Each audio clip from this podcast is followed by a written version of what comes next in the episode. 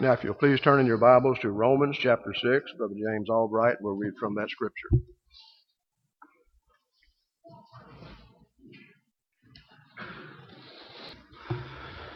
As David said, I'll be reading from the book of Romans, chapter 6, verses 1 through 4. What shall we say then? Shall we continue in sin that grace may abound? Certainly not. How shall we, who died to sin, live any longer in it? Or you do not know that as many of us as were baptized in Christ Jesus were baptized into his death? Therefore, we, will, we were buried with him through baptism into death, that just as Christ was raised from the dead by the glory of the Father, even so we also should walk in the newness of life.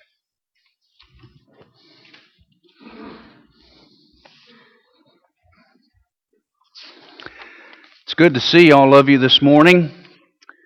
It's always a good and enjoyable and beneficial time when we can gather together as God's people and offer to Him our worship and our praise, and through that process, uh, build each other up.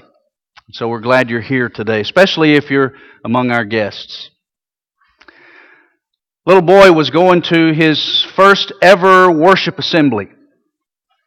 Never been before. And uh, he was a guest of one of his friends. And so they arrive there and they take their place and this this one boy who's who's never been before, of course he doesn't understand all the things that are happening. But he's curious. And so he, he wants to know what all of the things mean that are that are going on. And so he periodically he elbows his, his buddy next to him and, and asks what different things mean. And so he, you know, the, the man gets up to lead the singing and, and he elbows his buddy and says, what, what does that mean? And so he tries quietly to explain to him, well, he's, we're going to sing and he's going to, he's going to lead. So just, you know, just follow along. And um, the the men get up to uh, to serve the the Lord's Supper, and he he leans over and says, "What does that mean?" And so he tries to explain a little bit what it means. He's trying to be quiet, but trying to help his, his friend. And, and uh, the preacher gets up and uh, places his things on, and then he reaches up and grabs his watch.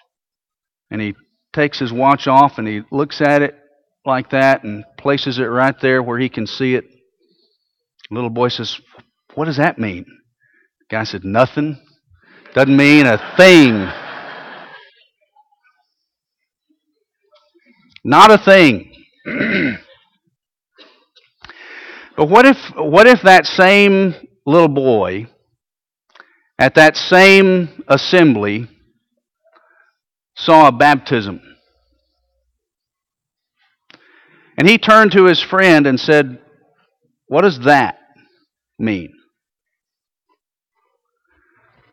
Put yourself in the position of the person receiving the question. Somebody says to you, What does that mean? How might you answer that question?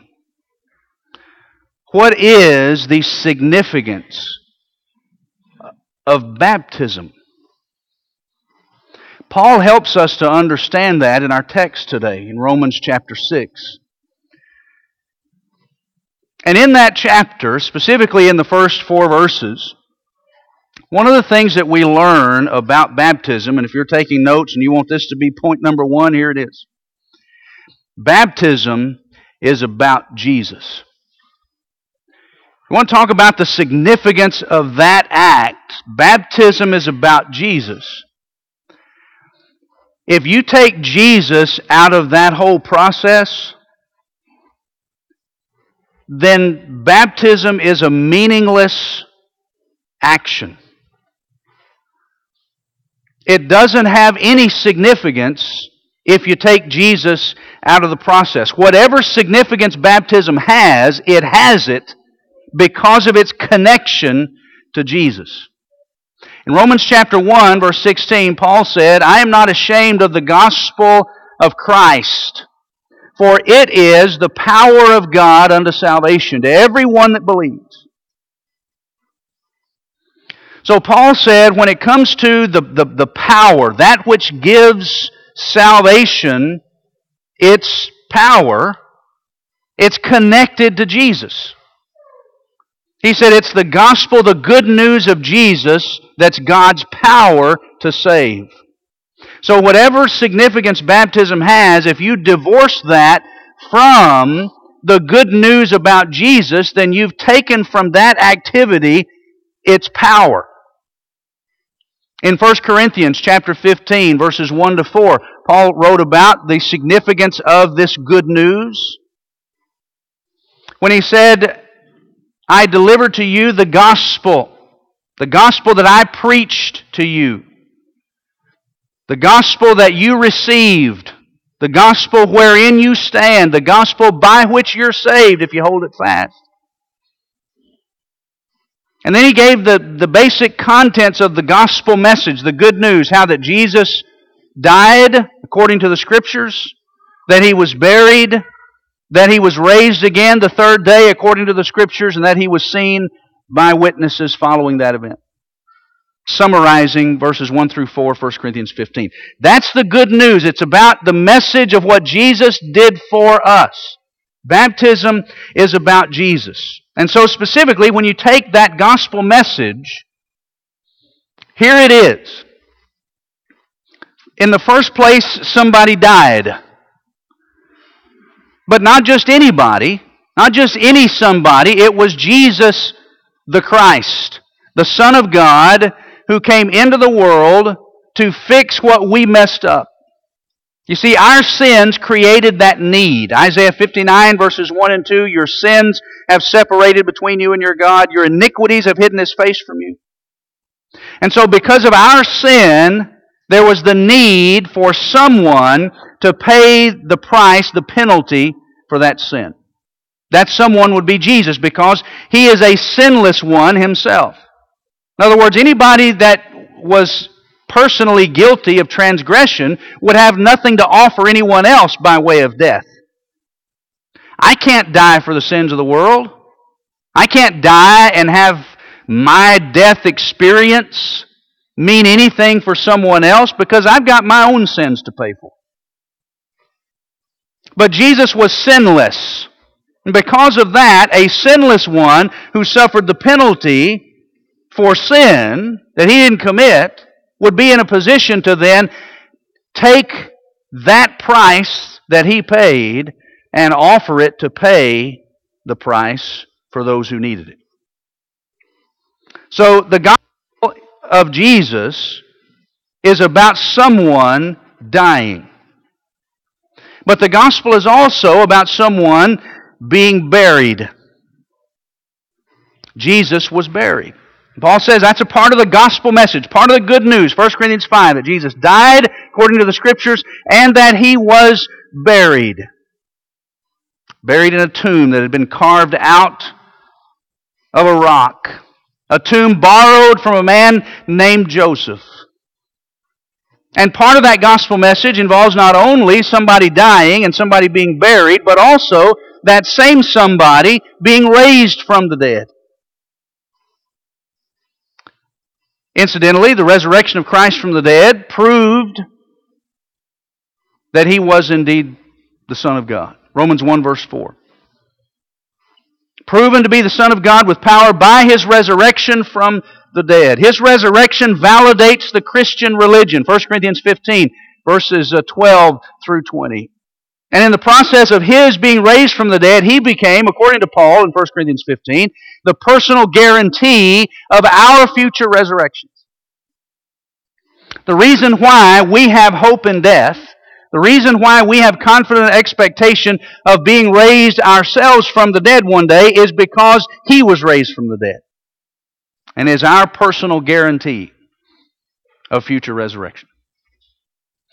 So when you begin to talk about the significance of baptism, its significance is rooted in Jesus and the gospel of Jesus Christ. That's God's power to save, that involves someone dying, someone being buried, and someone being raised from the dead.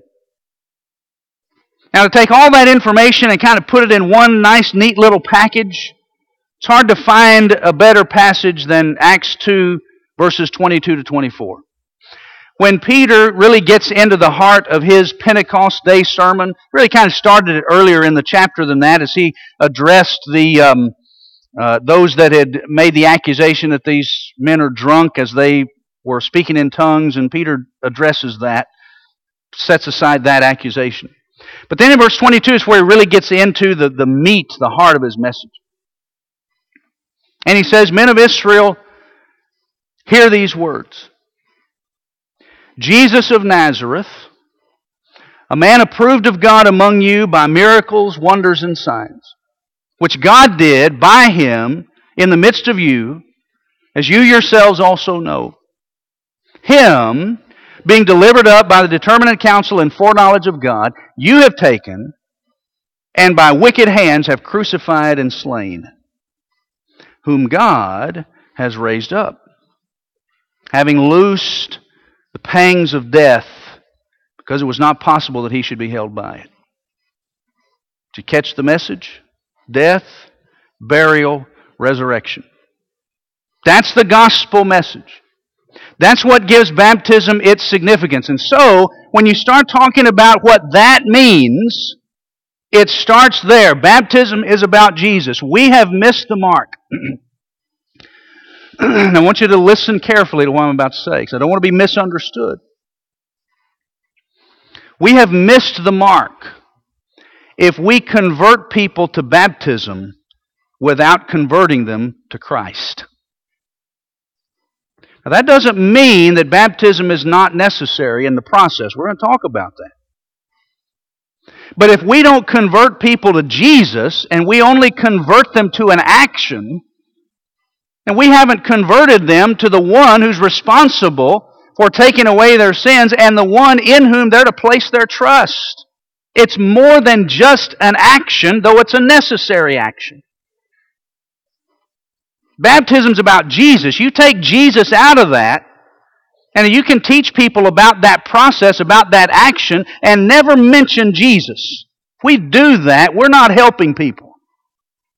Baptism's about Jesus.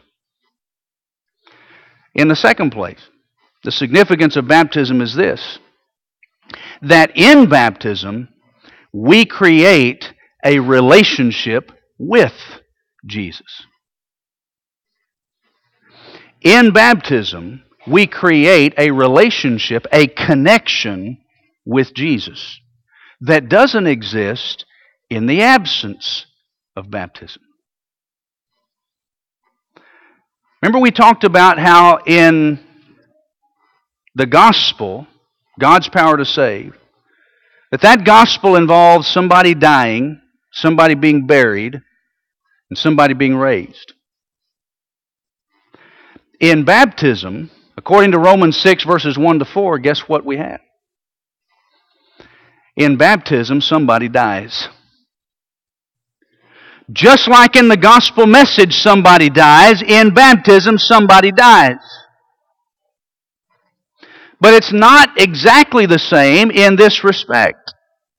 Jesus, when he died, died for sin. Sin existed. Jesus died for the purpose of removing the guilt of it and the eternal consequences of it. So Jesus died for sin. When an individual today is baptized into Christ, they don't die for sin, they die to sin, to the practice of sin. Paul references that in Romans chapter 6. Look at verses 6 and 7. We know that our old self was crucified with him in order that the body of sin might be brought to nothing, so that we should no longer be enslaved to sin. For one who has died has been set free from sin. His point there is when you are converted to Jesus Christ, in the process of that, you are baptized into Him, a death takes place. You die to the practice, the habitual practice of sin. You no longer live in sin. Now, there'll be occasions when, after that, that you, through, through natural human weakness, are going to stumble and not live up to God's expectations and sin. But that becomes the exception and not the rule. You're no longer living in a situation in which you are enslaved to sin. You're dead to that practice. Look at verses 10 and 11, Romans 6.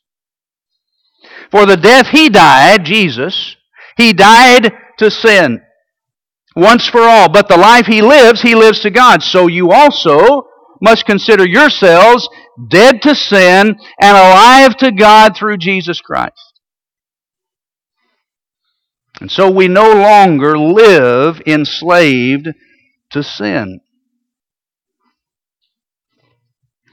So in baptism, someone dies. But also in baptism, someone's buried. Just like in the gospel, Jesus was buried in a tomb.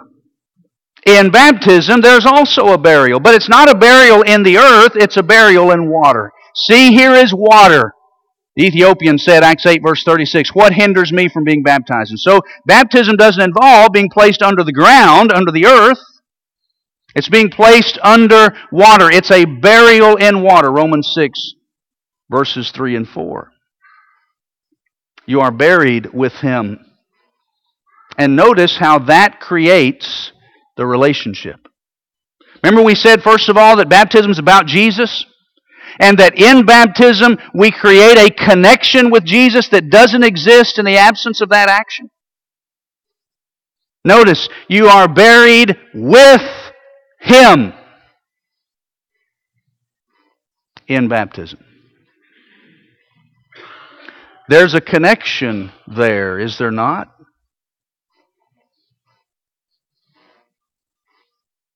buried with him,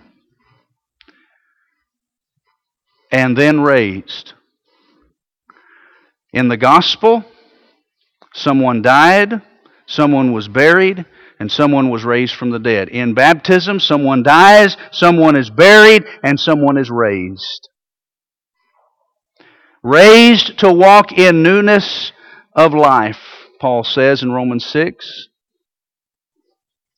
Just as Christ was raised from the dead, so you also are raised to walk in newness of life. Notice when the new life begins.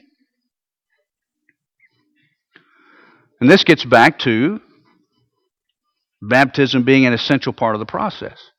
That's why I said earlier, I don't want to be misunderstood. When I said if we convert people, we need to convert people to Jesus and don't just convert them to baptism. That's, that's a true statement. That doesn't mean that baptism is not necessary because Paul says so here. You are raised from that watery grave to newness of life. The new life in Christ begins when you are raised from that burial, not before. Some people try to have the new life beginning before there's even been the death and burial. Well, that's not the way the New Testament lays it out. The resurrection happens and you're raised to new life. Paul makes a similar point in Colossians 2, verses, verse number 12, and then in chapter 3, verse 1. Colossians 2:12 Paul says, "Buried with him in baptism, wherein you're also risen with him through faith in the working of God who raised him from the dead." Right? There's the burial and the resurrection. And then he says in chapter 3 verse 1 of Colossians, "If then you are risen with Christ, then seek those things that are above, where Christ is, seated at the right hand of God. And so, dead to sin, but alive unto God. Romans 6, verse 11. Paul makes a similar point, Galatians 2, verse 20, when he said, I've been crucified with Christ. Sounds like death to me, doesn't it? I've been crucified with Christ, nevertheless, I live. But it's not I, it's Christ who lives in me. And the life that I now live in the flesh, I live by faith in the Son of God who loved me and gave himself for me. A death, a burial, and a resurrection. That's the significance of baptism. In baptism, we, in a sense, reenact the death, burial, and resurrection of Christ. In a sense. That's Paul's point in Romans chapter 6. And later in that chapter, when he says in verses 16 and 17, when he says, you know, don't you know that to, to whom you yield yourselves to obey, his servant you are, whom you obey, whether of sin unto death or of obedience unto righteousness. But then, verse 17, Romans 6, but God be thanked that though you were the servants of sin, you obeyed, here it is, you obeyed from the heart the form of doctrine delivered to you. know what that word form is? It's a word for pattern. You obeyed the pattern of doctrine delivered to you, and being then made free from sin, you became servants of righteousness. So Paul says, look, there was a pattern that you followed. There was a pattern of doctrine that you obeyed, and following your obedience to that, you were made free from sin. What is a pattern? Any of you ever make dresses? I never have, but I've seen my wife make them. She has a pattern, right? You lay it down on the fabric and you cut out, right? You follow the pattern. Paul said you followed a pattern. You obeyed the pattern of doctrine and were then made free from sin. What pattern is he talking about? I submit it's the same one he talked about in the very same chapter in the first few verses. You obeyed the form. You reenacted the death, burial, and resurrection of Jesus. That was the pattern of doctrine that was delivered to you, and you obeyed that from the heart and were then made free from sin. That's the significance of baptism. It's where we become joined in a very special and unique way to Jesus Christ by going through a death, a burial, and a resurrection. And that joins me to Him. But if this joining in baptism doesn't happen, then there's no promise of being with Him in the future. In Romans 6, verse 5, he says, For if. Now stop there for just a second. When he uses the word if, that is automatically telling us something. It's automatically telling us that what he's about to state is a conditional statement. If I, if I say to, um, to my sweet wife,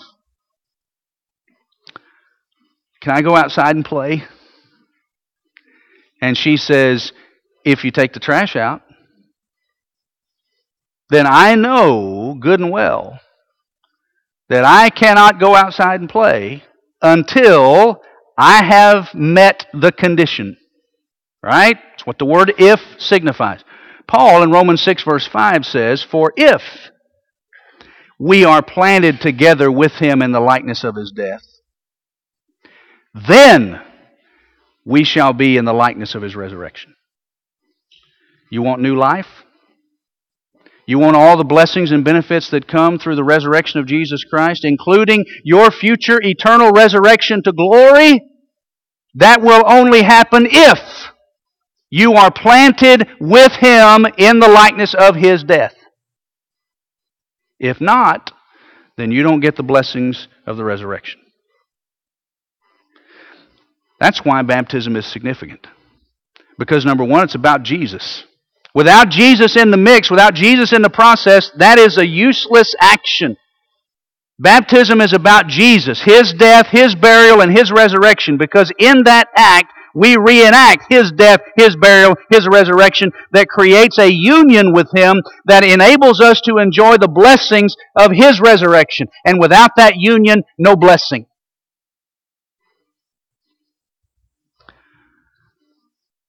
So that leaves us then with the question Have you been united with him in the likeness of his death? If not, then the hope of being with him in the likeness of his resurrection does not belong to you. Now, it may be this morning that you haven't done that. You haven't been united with him, but yet you hadn't got it all put together, right? You've still got some questions, some things that, that you're not sure about.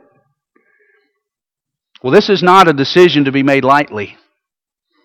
And so if you've got some doubt, some reservation in your mind about it, and you want to study further, let us know that today. So we can open up the Word of God with you and help you to come to a better understanding of the truth that you might be obedient to it But if you've reached the point in your study and understanding of the Word of God that you know that you've got to do that, that you need to do that, and you're ready to make that commitment today, and we're ready to help you complete your obedience and be joined together with Christ in the likeness of His death. It may be the case that some of you who have already been joined to Christ in that event have not been living like you should in the aftermath of that event. You know, Paul said, if then you've been risen with Christ, then seek those things that are above. Maybe you haven't been doing that. Well, if that is descriptive of your circumstance, then change your focus today and set your mind and your heart on things above and not on things of the earth. And live like one who's been joined to Christ. And if we may help you today in some way to pray for you and pray with you, if we may help you to get some sin out of your life so that you can be reunited once again with your Savior and your Lord, then let us help you with that today. Please come as we stand together and sing.